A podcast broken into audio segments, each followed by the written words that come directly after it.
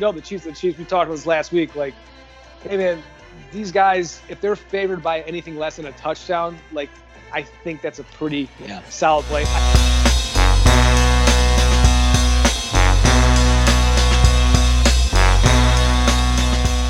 Do you think it's a solid play? I still don't know what happened to Kansas City on Sunday night. Up 11, under three minutes to go with the ball in the third quarter, and they blacked out, and all of a sudden lost the game. I I just, whew, tough week in the picks in the NFL segment. But uh, we're back this week. It is Swipe Right Sports. It is your sports bud hookup. I'm your host, Bobby Adcock, episode 57. As always, we're going to start with the CFB DFS day slate on DraftKings. Uh, then we're going to try to make up for last week in the NFL segment with the picks. Let's get into it right now. All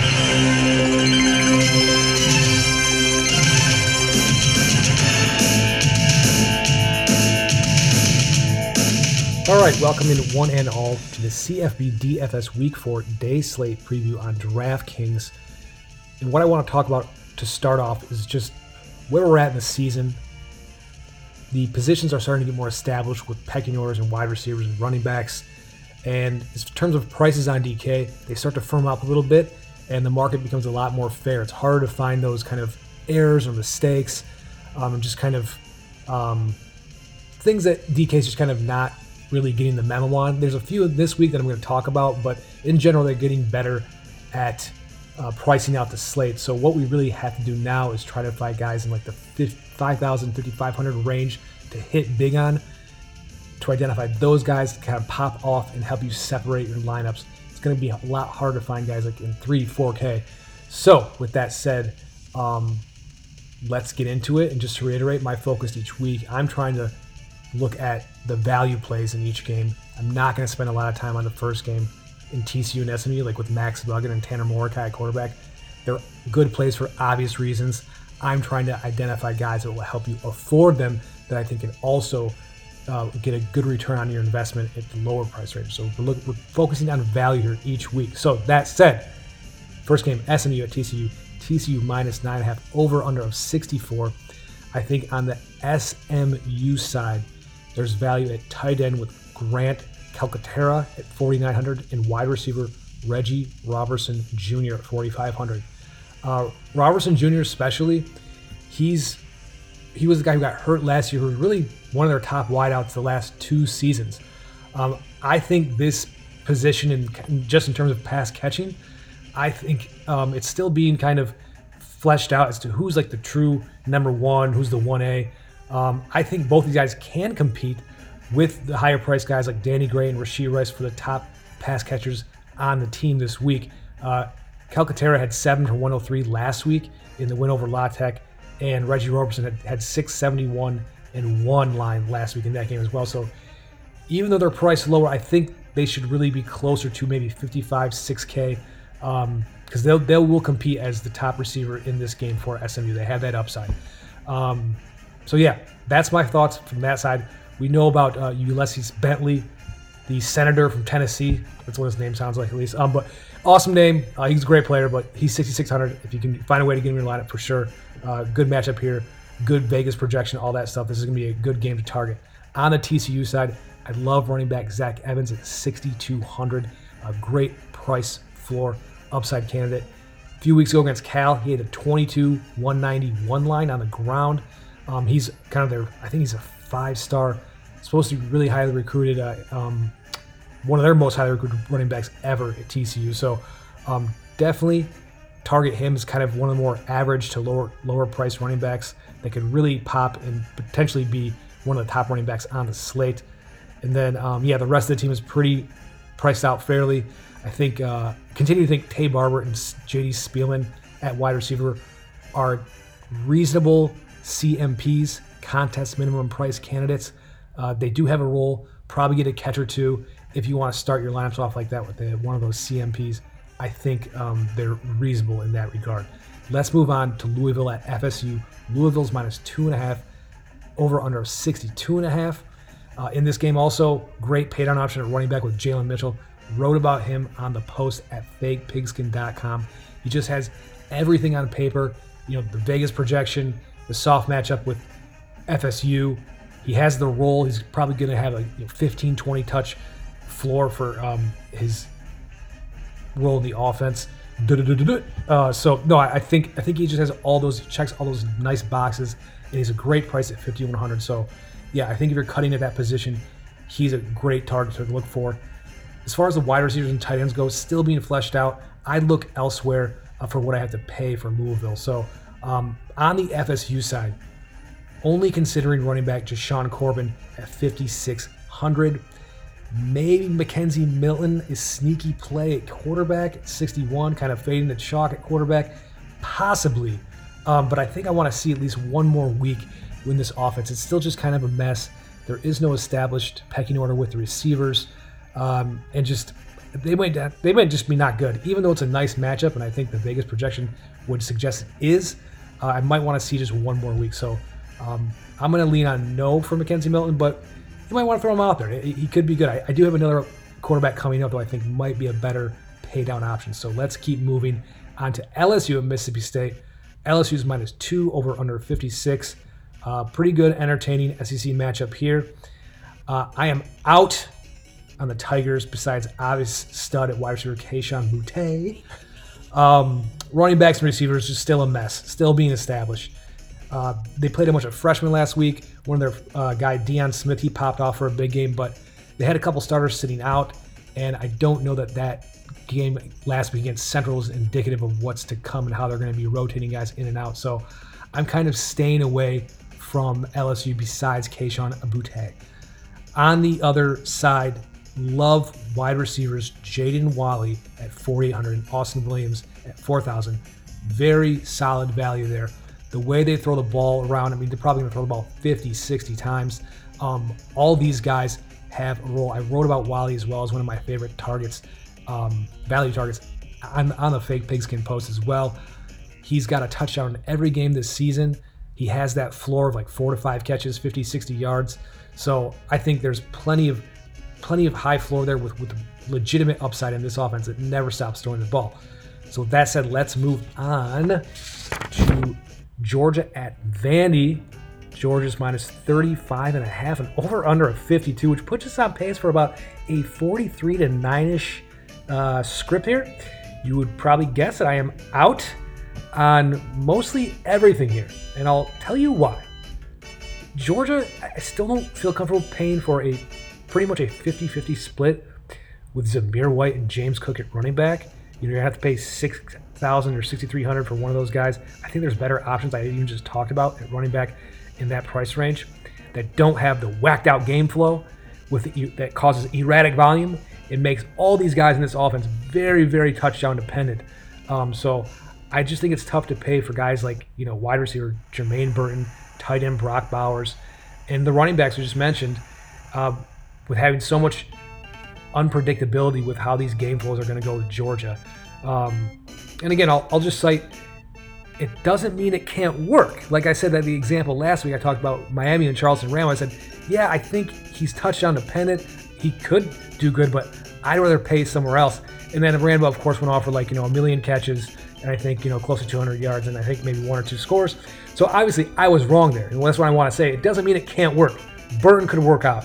Um, you know, Zamir White could have a big game. It, it, it can happen. Just on paper, I they don't check boxes like um, the guy for TCU does, the Louisville running back I just talked about.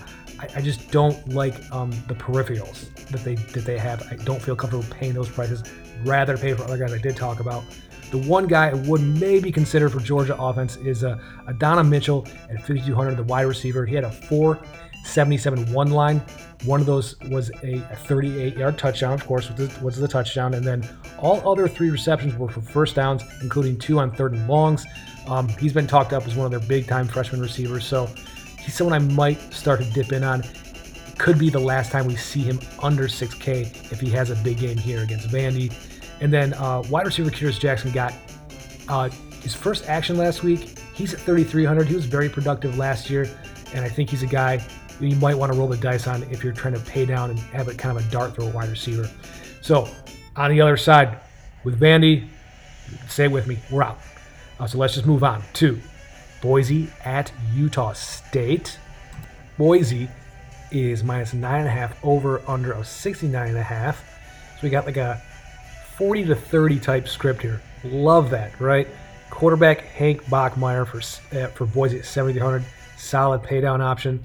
Um, he had a career high three TDs in this matchup last season. Running back Cyrus Habibi Likio for Boise. I think he's a little more valuable than George Holani just because he exclusively gets the goal line work. And um, I'm always going to kind of lean in that direction when I have almost what appears to be kind of a 50 50 split between these guys right now. But both are solid prices, should uh, have a solid chance to return value at those prices. Uh, wide receivers after Khalil Shakir, it's just a complete guess. I'm not trying to be, uh, you know, Miss Cleo it, it's just you know you're just trying to speculate, and I have no idea what to do. So I'm just staying away from that situation altogether. On the other side, um, the story is with the quarterbacks here. Last week in their game against Air Force, they had a crazy comeback after quarterback Logan Bonner, who had a pretty good um, position battle with Andrew Peasley in the fall.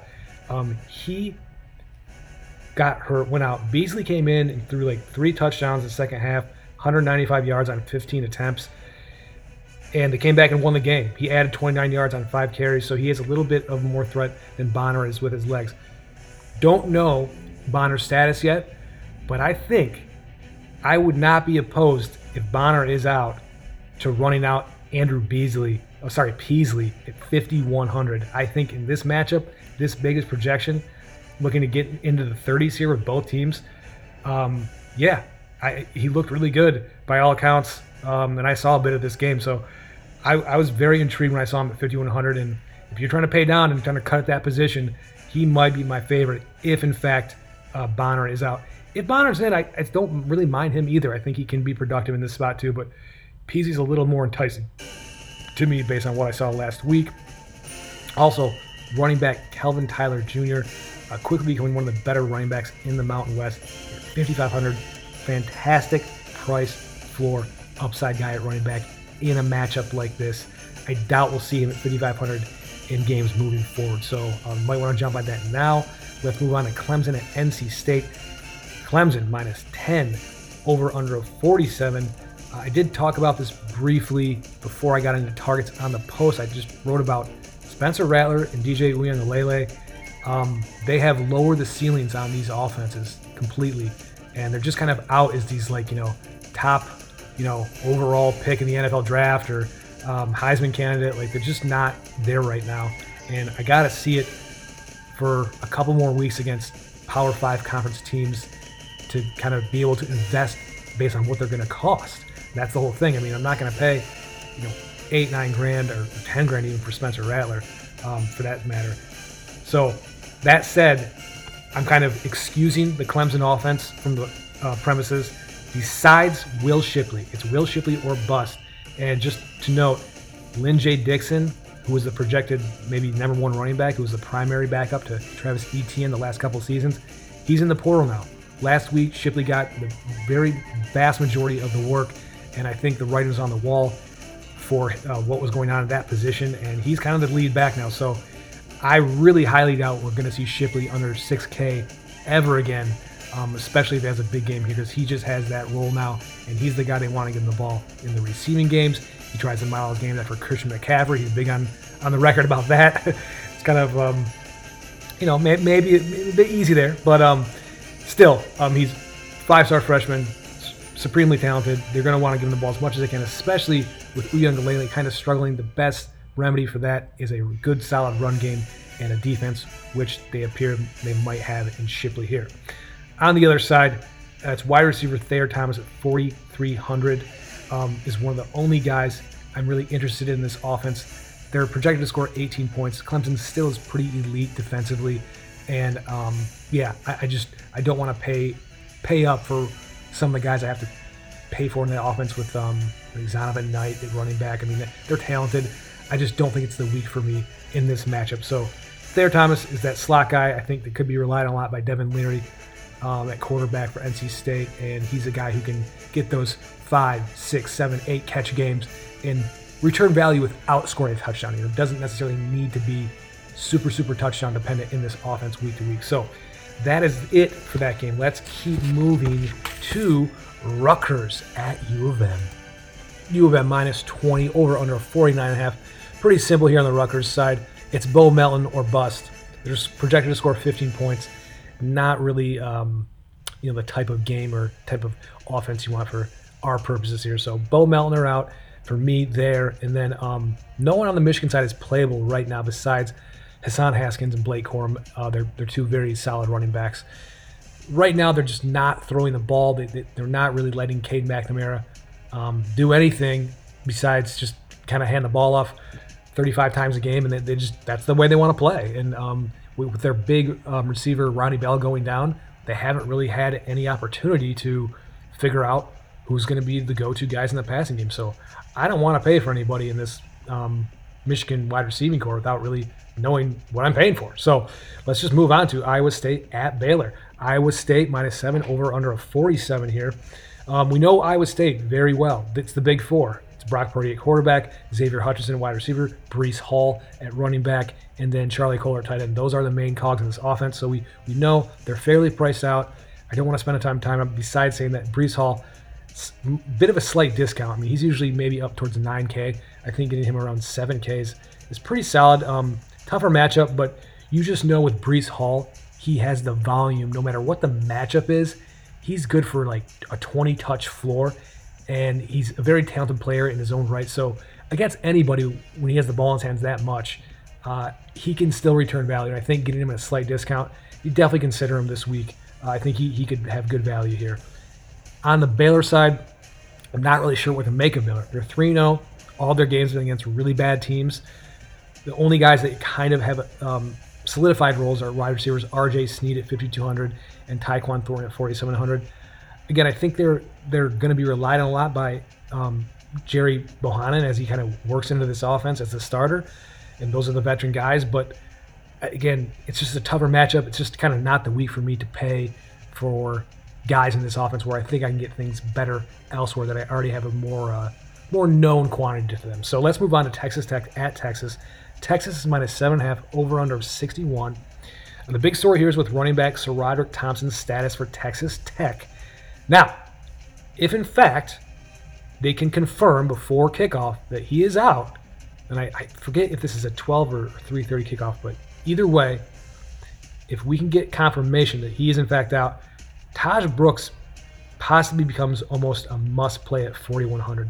This is a, actually a mistake. Uh, he's been taking on the line share of the carries with Thompson out so far, and he's been very productive, and he's been productive in the past when he's had a starter level uh, role when people have been out as well. So, um, yeah, keep an eye on that. Something to monitor.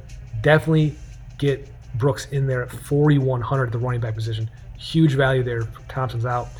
Um, Tyler Shough also kind of a decent paid on option at QB. Um, I think you know it's 6,500. I think roughly is that range for him. Not bad, but um, like I said, maybe that Utah State quarterback might be a little more um, saucier matchup there. On the Texas side, Casey Thompson at 7,200 replaces Hudson Card as the starter for Texas. A um, little more dual run threat guy here. Uh, so you have a little bit of rushing stats upside with him. No clarity with wide receivers and tight ends at all.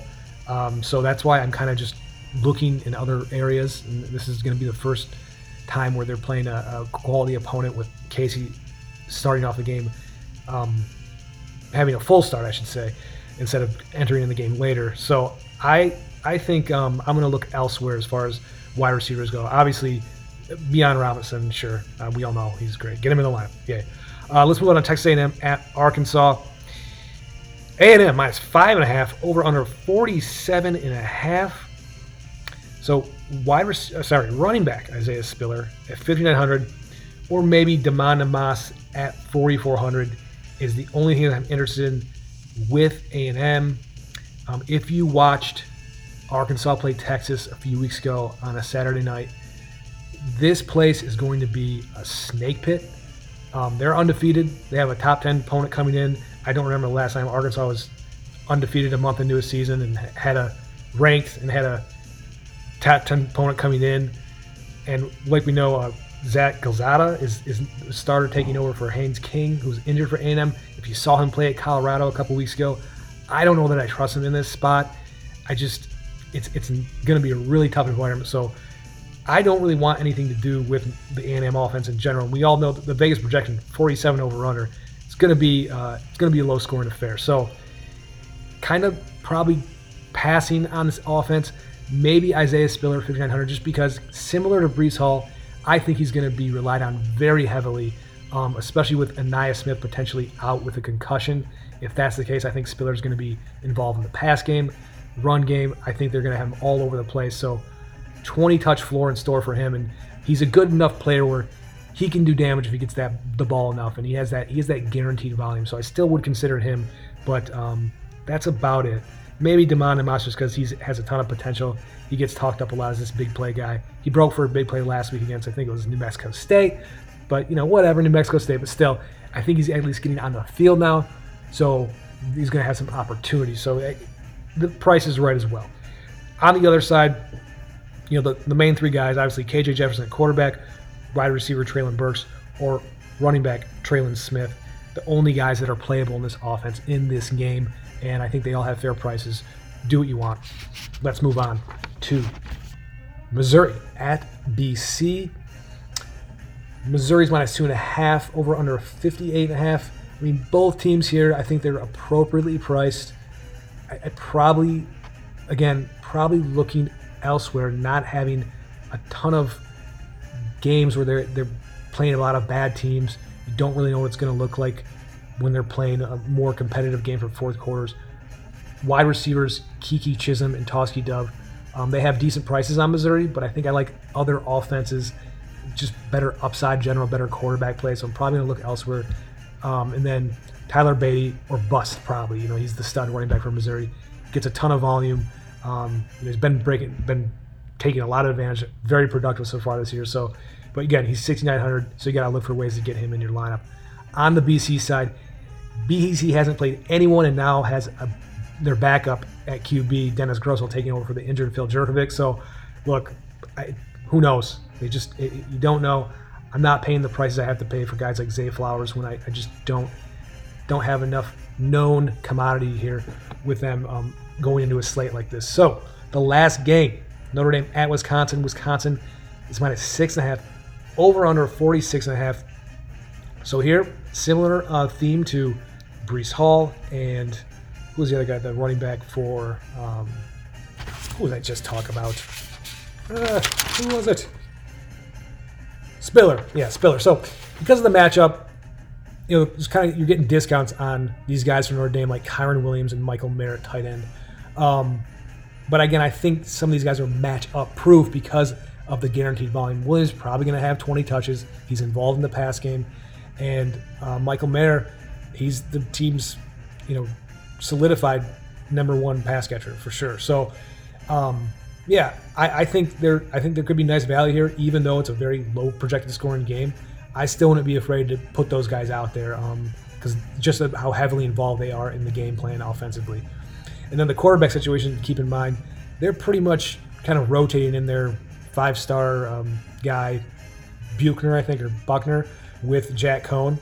So I I don't know what they're there. I'm, I'm avoiding it completely. I wouldn't play Coan uh, for sure. So on the Wisconsin side, is there sneaky value in the Badger offense this week? I think there is. Um, or if there if there ever was, this would be the week. Tight end Jake Ferguson operates as kind of the de facto number one wide receiver. He's at 4,500. Him and Danny Davis at 4,900, who is the top wideout on the team. I think there's a lot of value there um, in this game against a defense that's been really suspect for Notre Dame. They're going to be on the road. It's going to be a tough spot for them, and I think they're going to be tested big time. So those are guys I would definitely consider pay down options at the receiver position. And then, two, also quarterback Graham Mertz at 6,600 if he was going to produce and uh, kind of live up to the potential, this would be the time to do it. So I do think there's some sneaky value in the Badger offense this week. I'm definitely considering uh, those two receivers I talked about Jake Ferguson at tight end, 4,800, and Danny Davis at 4,800. I wrote about Ferguson as one of my favorite targets on the website as well. Um, so you know, there it is. That's the slate. You did it. I did it. We did it. The end. Let's get on to the NFL. Thank you guys for listening. Editor's note I lied. Before we get to NFL, we're doing a quick night slate preview for the CFB DFS DK contest. Seven game board. We'll get through it quickly. Here we go. First game West Virginia at OU. OU minus 17 over under of 56. I shared my feelings in the day post about Spencer Rattler. Um, my feelings haven't really changed there on OU. I'm kind of taking them off that elite offensive team. Not going to get four to six touchdowns maybe every week. I got to see him do it against a Power Five opponent for a couple weeks in a row to kind of reinvest in this offense for what you have to get for the best guys. Um, feelings also have not changed on West Virginia. Um, it's Leddie Brown or bust. The receivers, you know, try, unless you're trying to just you know purely speculate or just you know throw out, you know Sam James, Winston Wright Jr. Um, I, I, who knows? They're the same person. I believe there can be value here, but I'm not into guessing. I'm into educated guessing. So uh, let's move on from that game. Oh, before I do, I think Eric Gray and Kennedy Brooks decent uh, prices in this game, but again, I'm kind of kind of lowering the expectations on this offense. So um, maybe look elsewhere in good offenses like the one in the next game, UNC at Georgia Tech. UNC's minus 12.5 over under 63. Looks like that offense is settling in a little bit after their first game in Virginia Tech, looking real sloppy. Uh, they threw up uh, a 60 burger basically on the Hoos last week. And um, big time numbers from Tennessee transfer Ty Chandler at running back. He looks to be the lead back. He's at 6,200. Pretty good value there at the running back position. And then I think everywhere else, you know, we're fairly priced with Sam Howell. Big time receiver looks to be Josh Downs in this offense in a breakout season. In like comparing to Oklahoma, Marvin Mims, I'm going for Downs. Just like I said, I'm, I'm kind of I'm kind of rating this offense a little bit higher and the quarterback play as well, especially with Sam Howell. So let's move on to the Georgia Tech side. Nicer matchup here this week for Jahmyr Gibbs at 5,200 instead of facing Clemson, facing kind of a softer UNC defense where I think they can get points. They do have a high over under in this game, so I like Jahmyr Gibbs at 5,200 at running back. Uh, quarterback still up in the air with Jeff Sims or Jordan Yates as who's going to be starting. Um, but I do think they're both, I think, sub. I know Yates, I think, is sub 600. I think maybe Jeff Sims is right around 6K could have sneaky upside here in this matchup that should be pretty high scoring. Um, so something to consider there. Let's move on to Tennessee at Florida. Florida's minus 19 over under 63. Um, it's all about the status of running backs for Tennessee, Tiyon Evans and Jabari Small. I think Evans is in. Small is still questionable. Uh, if you're looking for the backup, Jaylen Wright at 4,300 would be the guy to get touches if one of those guys or both are out, and he could be a nice value there. Uh, Josh Heupel won't name a starter for quarterback between Joe Milton and Hendon Hooker, so kind of out on this offense and the receivers, especially just uh, too much inconsistency, not enough established here to kind of invest in. So let's go on the Florida side. I think there's solid value from the running back position, but again, it's impossible to predict. It's similar to like the West Virginia wide receiver example I gave a bit ago. Um, I do think Nay'Quan Wright, who played really well against Bama last week, he had about seven, eight touches. Decent contest minimum price CMP candidate. Um, but you know, I, it's just someone maybe you might want to consider in that you know dart throw uh, area. But um, yeah, not enough um, clarity though in that backfield to kind of invest into Dameon Pierce or Malik Davis for what you have to pay. And as far as the receivers go, same thing. Um, for the, the, price you have to pay for someone like Jeff Copeland, I think there's a few examples later on, like in the next game, that I think you can get at a value or a similar price or even less, and have a lot more uh, specific kind of role in the offense where you know the volume is going to be there. Uh, the passing offense is a little bit more consistent. So that said, Kentucky at South Carolina, Kentucky minus five and a half over under 48 and a half. The big four with Kentucky quarterback Will Levis, Chris Rodriguez Jr. running back and receivers Josh Ali and Wan'Dale Robinson are the guys that target in the offense. I love Wan'Dale Robinson at 6K as opposed to someone like Copeland for Florida. Um, he just he's been the main go-to guy for Levis in the first few games there. Uh, he's a Nebraska transfer who they get the ball to him in space. Great price for ceiling candidate at receiver, one of the best on the board in my opinion. Um, on the other side, someone to look for wide receiver Josh Vann. Over the last two games, he's recorded an 8 255 one line. He's at 3,800, and I think the quarterback play is going to be a little bit more solid there now with Luke Doty back and starting. Um, then running back Kevin Harris, phenomenal value at 5,300. Looks to appear to have his uh, starting lead back position back. He had 16 carries last week. Um, got obviously a t- much tougher matchup with Georgia. Didn't produce much, but here should be in a good spot to produce. I doubt you'll see him at 5,300 much longer. And that is it for that game. Let's go on to Kansas State at Oklahoma State. Oklahoma State minus six over under 46. Very simple here. The only playable options on either side is Deuce Vaughn for Kansas State and Jaylen Warren at 5,600 at running back for Oklahoma State. Uh, the quarterback play is so all over the place. I think Oklahoma State threw eight passes last week, and Kansas State threw 10 in their uh, victories. So these guys want to run the ball and play defense and just win time possession. So let's move on to a more interesting, intriguing matchup with my Spartans. They are at home against Nebraska. They are favored by five over under 52. I caught them again, guys. It's the CMP contest minimum price candidate, running back Rahmir Johnson, one of the only running backs left on this roster. Got the start at OU last week, had 90 yards on 14 touches. Nice production there. Um, DK did not adjust to this. Also, the uh, other kind of 1A back, Gabe Ervin, out for the year now, got injured in that game. Um, in my mind, this is kind of an auto play here. Um, you got to take advantage of these. They do so much for your cap. So 3K, Rahmir Johnson should be in line for 15, 20 touches in that game at MSU Saturday night. And then Omar Manning at 4K is a decent value at receiver. There isn't a lot of consistency there yet uh, with that receiving corps. They played kind of two really bad teams, and then well, no, three really bad teams. Kind of they lost to Illinois, and then they played Oklahoma last week. It's still kind of fleshing itself out, but I think at 4K he's a decent value. On the other side, everything is fairly priced for MSU. The main guys, uh, Payton Thorne Kenneth Walker the third at running back, and then Jayden Reed are the go-to guys. They're all where they should be. And now Nailor, last week I liked him at 4K. He's up to 58K, where he probably should be as well after a, a nice productive day in Miami.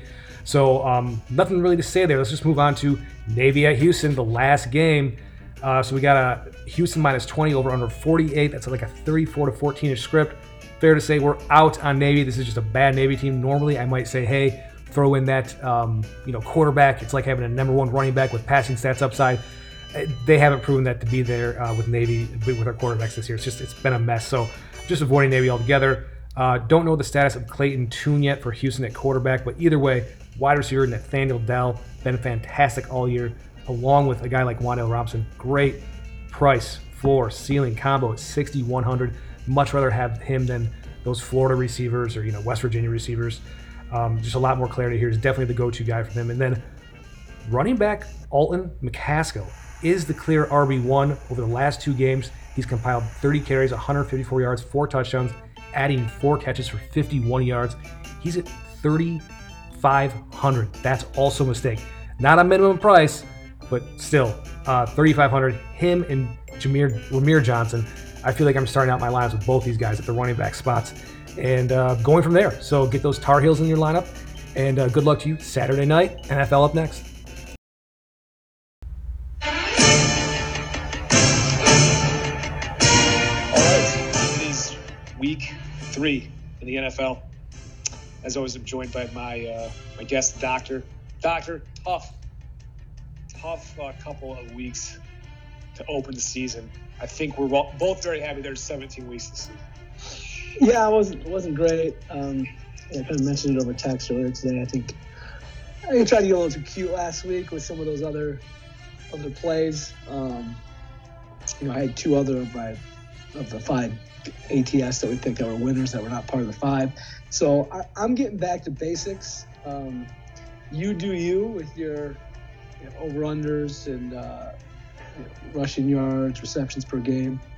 I'm going to do what the doctor does. I'm going to stick to basics unless one of those things really jumps out at me. I like it. I like it. Good week to bounce back. We're due. Um, could do. That's an understatement. I, I, was, I was also uh, outside of. So I was one and four last week, and I I still don't know what happened to Kansas City Chiefs. I'm still uh, in awe of how they lost that game. But um, that was that one hurt. Uh, but I was uh, also three and two in my uh, five like super contest picks. So I'm at six and four in that for the year. But I'm at five five and five uh, now on, on, the pod picks here, and uh, you were one and four, brings you to two and eight through two weeks. So Yep, we got we got an extra week this week, so you know it, it's all all positive things are on the horizon. Uh, just a little review of the board last week, like we say every year. Just bet on all the fa- all the dogs and all the road teams, and you'll probably win. Uh, underdogs last week went nine and seven. Road teams went ten and six. Home favorites went three and six, and uh, home dogs were th- three and four, and substantial favorites reconsidered by seven or greater were two and one, and no outright losses yet from the uh, the substantial favorites this week. A full 16 game board. There are 11 home favorites, five home dogs, six substantial favorites in the Panthers that were last night that already covered. Buffalo, Cleveland, Zona, Denver, and of course anyone playing the Lions, Baltimore. Um, so uh, that said, where are you going on your first pick for the week three? Uh, I'm going to uh, Nashville, Tennessee. Uh, Indy. Oh, I love this. okay, okay, good. Indy at Tennessee. Tennessee laying uh, five and a half. Uh, this one's pretty simple for me. It's a it's a sell high, buy low game.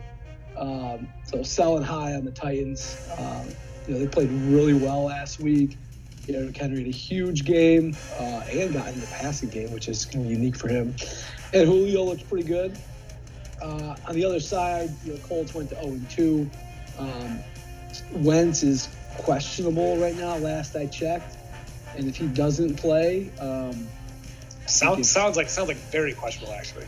Yeah, and, and, and what I read was they're gonna do Eason and Hundley, and they say they may like rotate them.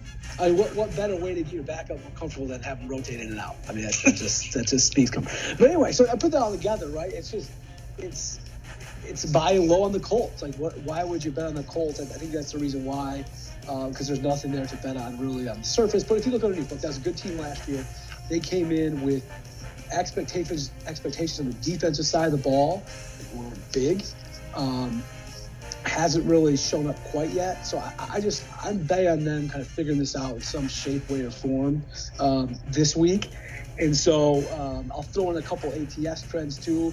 Uh, Colts have won the last three matchups in Tennessee, and are eight and one there since 2012.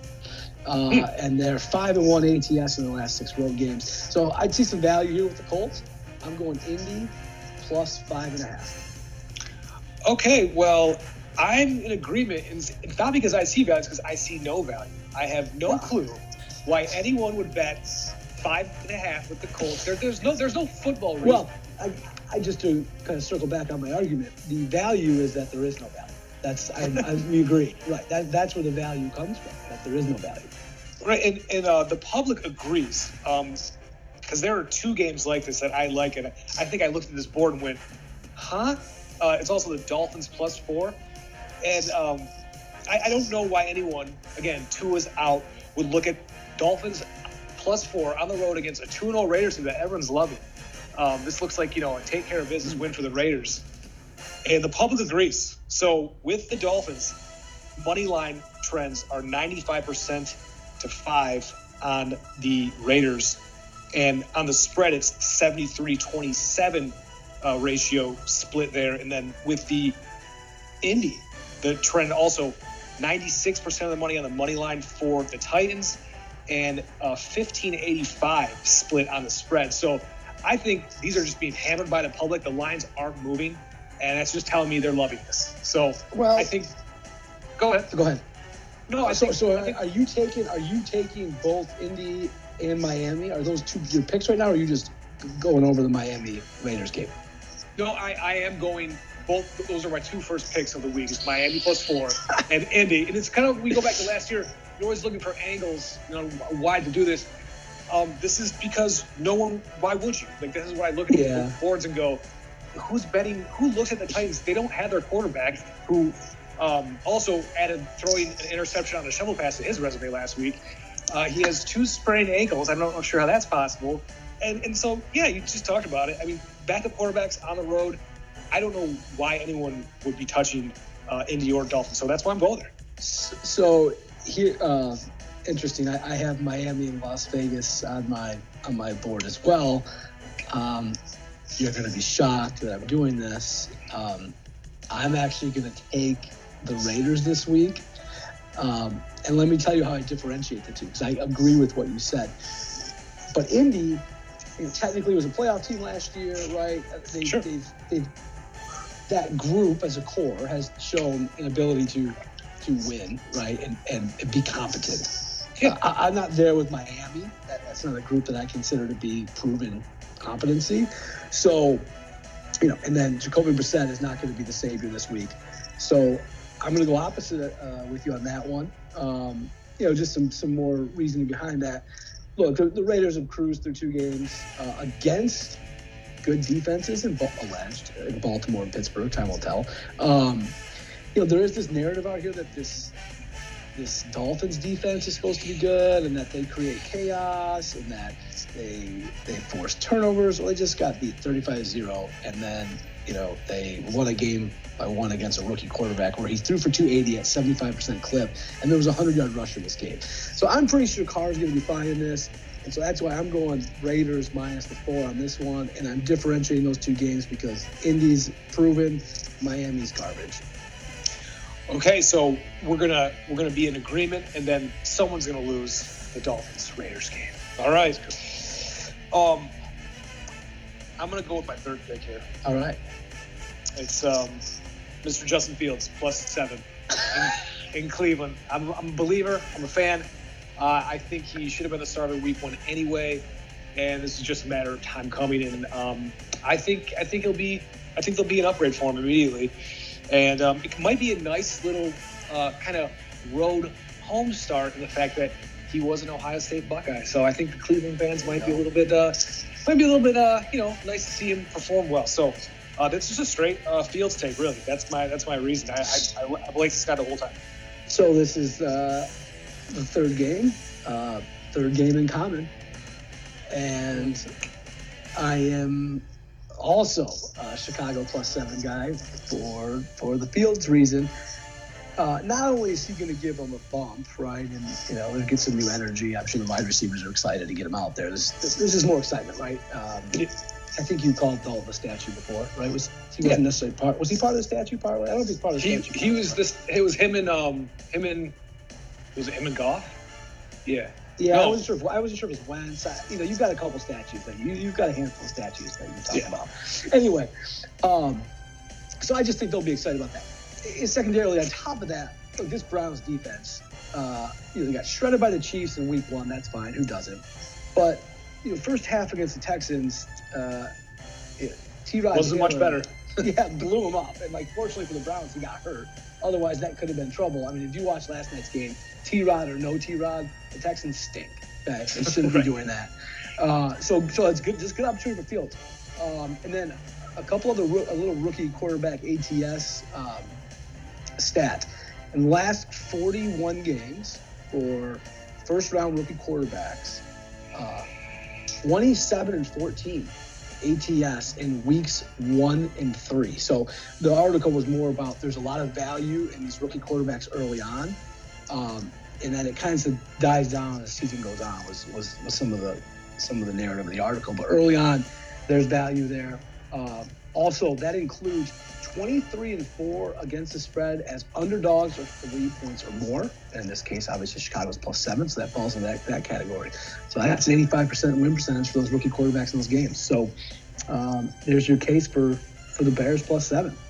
All right, this is going to be a, a nice week for the, nice week for the pod, or where are we going next? Where are we going next, Bob? Let's see. I, am going back. I'm going back to my prop bet. Well, um, okay. I did not. I was not successful. Actually, 0 and 3 last week. My prop. That's very disappointing. I blame Carson Wentz for everything. Um, so uh, the first one is a Detroit Lion by the name of Quintez Cephus. Yeah. You might you might have saw him play on Monday night. I think he had something like four grabs for 60 yards and a touch. His over under for receptions this week is three and a half. We're going over. And the one reason I like this too is it's even money. Some of these have uh, crazy odds sometimes. They set them a certain line and then they want you take the over, and it's like you know minus 155 sometimes. So I, th- I don't want to offer those things. I like to offer maybe a little plus or even money. So I think at even money there, um, that's a nice bet to get four catches. Really, besides T.J. Hockenson, he's the only um, guy that Goff really looks to a lot. Is only only real receiver. So I think they'll be down a lot. Should be a lot of passing, like there always is, probably most weeks for this team. So um, Cephus and Goff seem to have uh, be on a decent page right now, and I think he's good to get uh, four grabs there. Okay, yeah, he looked he looked good, um, especially in the first half. I think he did most of his damage in the first half on Monday night. Um, as, did the, as did the Lions in general, did most of their damage. Um, yes. There's, there's tough sledding there in the in the second half. There's, gonna be a lot, lot of tough sledding. uh, Yeah. Week to week. Yeah, I had them last. Uh, I had them my picks last week, and they, uh, you know, started off strong. I knew at any moment I could turn the way it did, but I still thought, you know, they had a chance there for garbage time to get that back down to 11 or less, and they, they failed uh, a couple times. So disappointing. All right, so my uh, my fourth pick, um, I've had this uh, group twice already, and they've gone one and one, but I'm gonna stick with them. It's uh, Cincinnati at Pittsburgh. Pittsburgh laying three. Um, so you know, it's only been two weeks in the season, but the Steelers are the Steelers already. And what I mean by that is, it is volatile, man. They, they always are. I always envision like Steeler games over the past ten plus years of Big Ben like running around late trying to get a fourth quarter, and there's always some fourth quarter touchdown. There's always some like crazy plays that come out of it. So they're just consistently volatile, and it's really fascinating to watch. And the first two weeks have, have been that um, way, um, considering they, they beat Buffalo, a great team, and kind of looked like crap last week against the Raiders.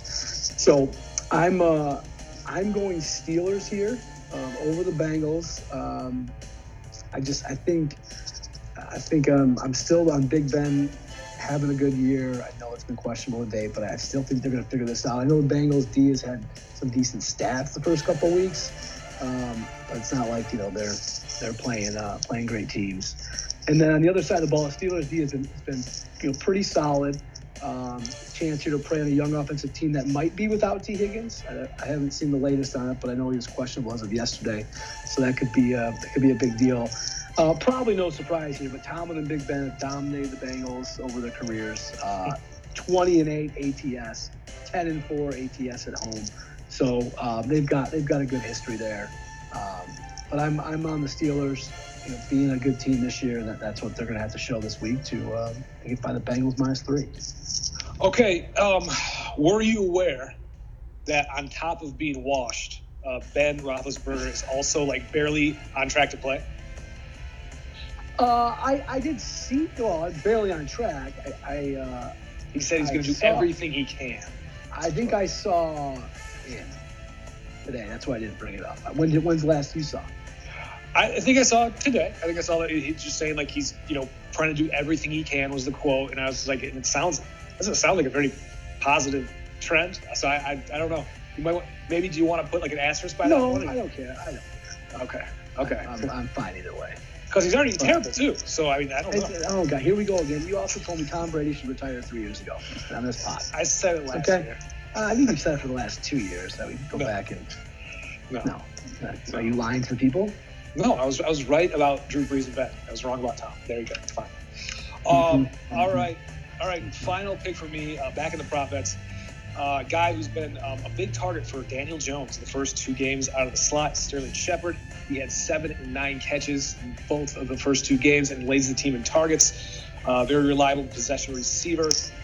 His over/under is five and a half receptions. Also plus 110. I like that and um, I'm going over that, of course. I think he's uh, going to be a favorite target of Daniel Jones all season. Looks to be uh, having really good chemistry. Pretty much the only person he apparently has chemistry with um, right now on the receiving corps. So over five and a half Sterling Shepard receptions. Do you think you'll ever take an under on these? And that's not like a knock, but you probably just don't look for the unders. You look for ones you want to go over, so it's more exciting to watch. Is that kind of a deal? Yes, th- that that would be correct. I, I don't like to. There are some, um, for example, I, earlier I would say this. Uh, they had Terry McLaurin at five and a half earlier, and that was minus 140. I thought that's actually not that bad, and I think he's just going to be a huge reception monster for that team. Um, but they just bumped it up to one six or sorry six and a half receptions, and it's still minus like 130. So I think people are crushing that, and I thought that might be something I might consider going under there because it looks to be getting hammered. But um, generally, yeah, is it really? It's kind of like taking unders. It's not really fun to fun to cheer for. Um, so yeah, I'm always pretty much going to go over for the most part. A couple other, a couple other ones that I just want to throw out there that are not included, but I think they're they're minus odds. Uh, but I think they have a good shot to hit. Henry Ruggs over two and a half catches, and Jaylen Waddle over three and a half catches. I think both these guys are going to have significant roles week to week in their offenses.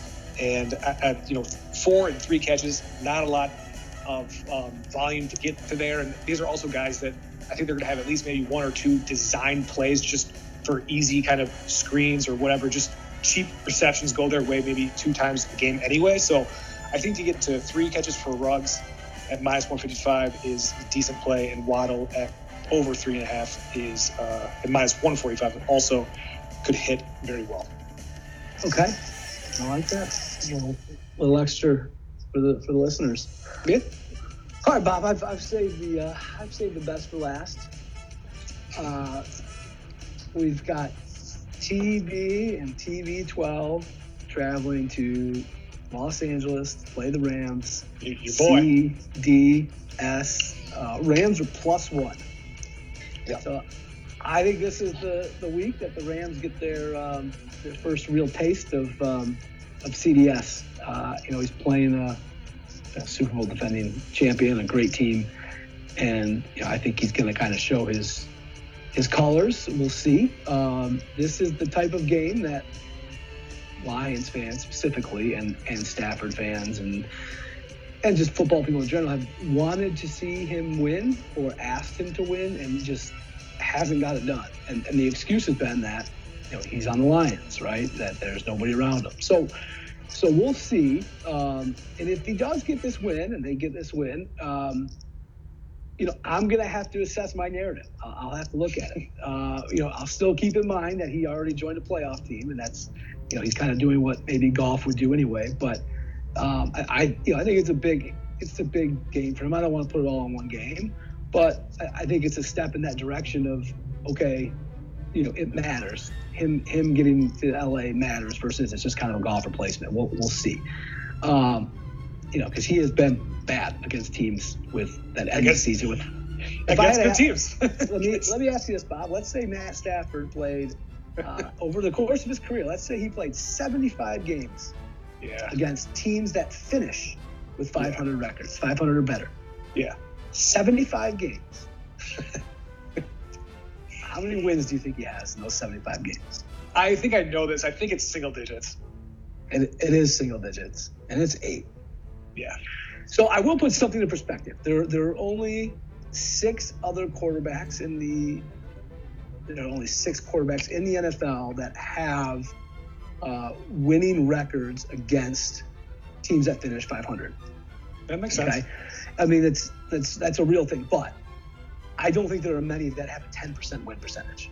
So I mean, there's there's there's a lot of people that are probably in the middle in that 30 to 40, which is fine. I mean, he has a 10% win percentage. Now, granted, it's a team game. We all know that, but still, I mean, come on, that's that's not No. a good look. So so um, uh, I'm going to go on the history of him, and you know, he has had some bad moments in those games where he's had some big turnovers when it mattered, or missed opportunities when it mattered.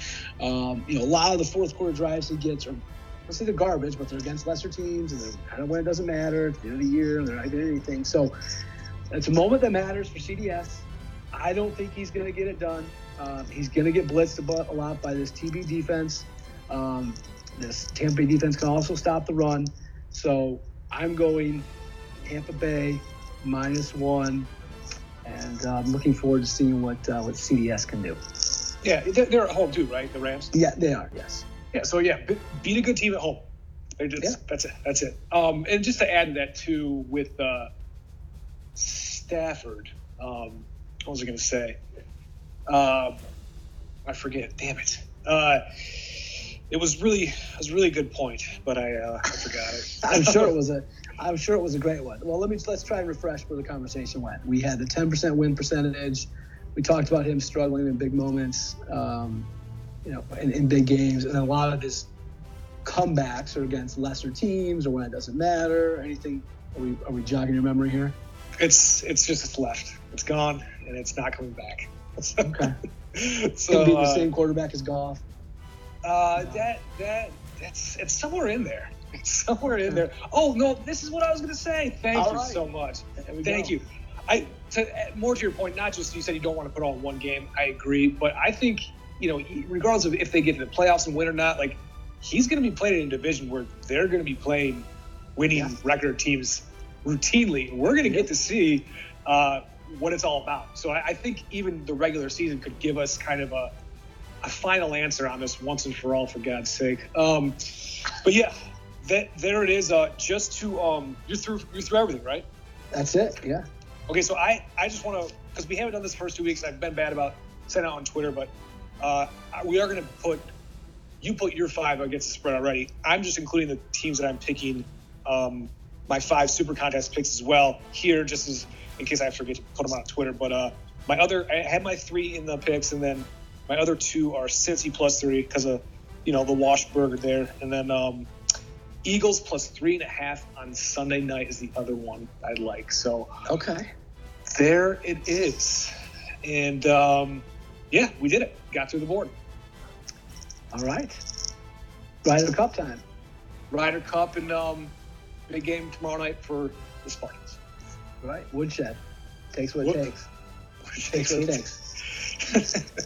All right. Well, uh, you enjoy yourself, and we'll uh, we'll see you next time. Okay. Sounds good. Thanks, Tom.